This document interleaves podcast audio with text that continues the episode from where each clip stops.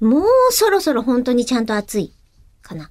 じゃあ、でも今年わかんないんだ よね。エルニーニョ現象がある年って、冷夏になる説ってあるんだよね。 うわー今年はエルニーニョ現象出てるやつですからね。マジか。ねえ、じゃあ、本当このタイミングでお願いしておきたい。丸めぐさんからいただきまし梅た。雨の真っ最中に撮ってますからね、今ね。もう開けてる可能性がある。最近どうの近況です。は。実家で枝豆収穫始まりました。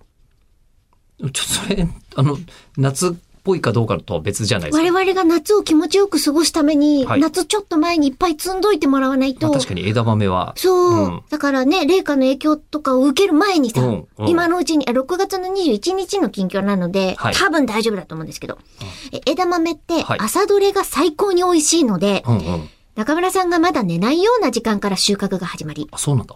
うん起きた頃には多分午前4時とか、それぐらい、うんうんえー起きた頃にはスーパーで売っているネットに詰められた状態にして市場におろすんですよ。うんうんうん。で、枝豆って一房一房手で剥いでいく重労働です。え、あ、機械じゃないあれ、んプルだプ。ルプルとかできないんでですきね。ないんだね。えー、皆さん、ビアホールでとりあえず生と枝豆の時、ちょっと思い出していただけると幸いです。へえ。と言っても私はサラリーマンやってるのであまり手伝えないんですがね、と言ってらっしゃいますけれども、枝豆。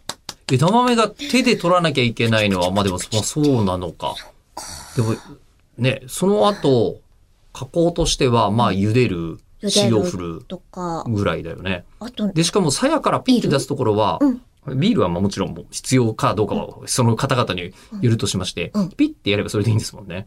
そうですねう。ん。最後の部分の取り出し具合がうん、他の食材に比べて簡単なのにうん、畑から持ってくる段階では大変なんですめねち。ゃめちゃ大変ですよね。手間かかんだね。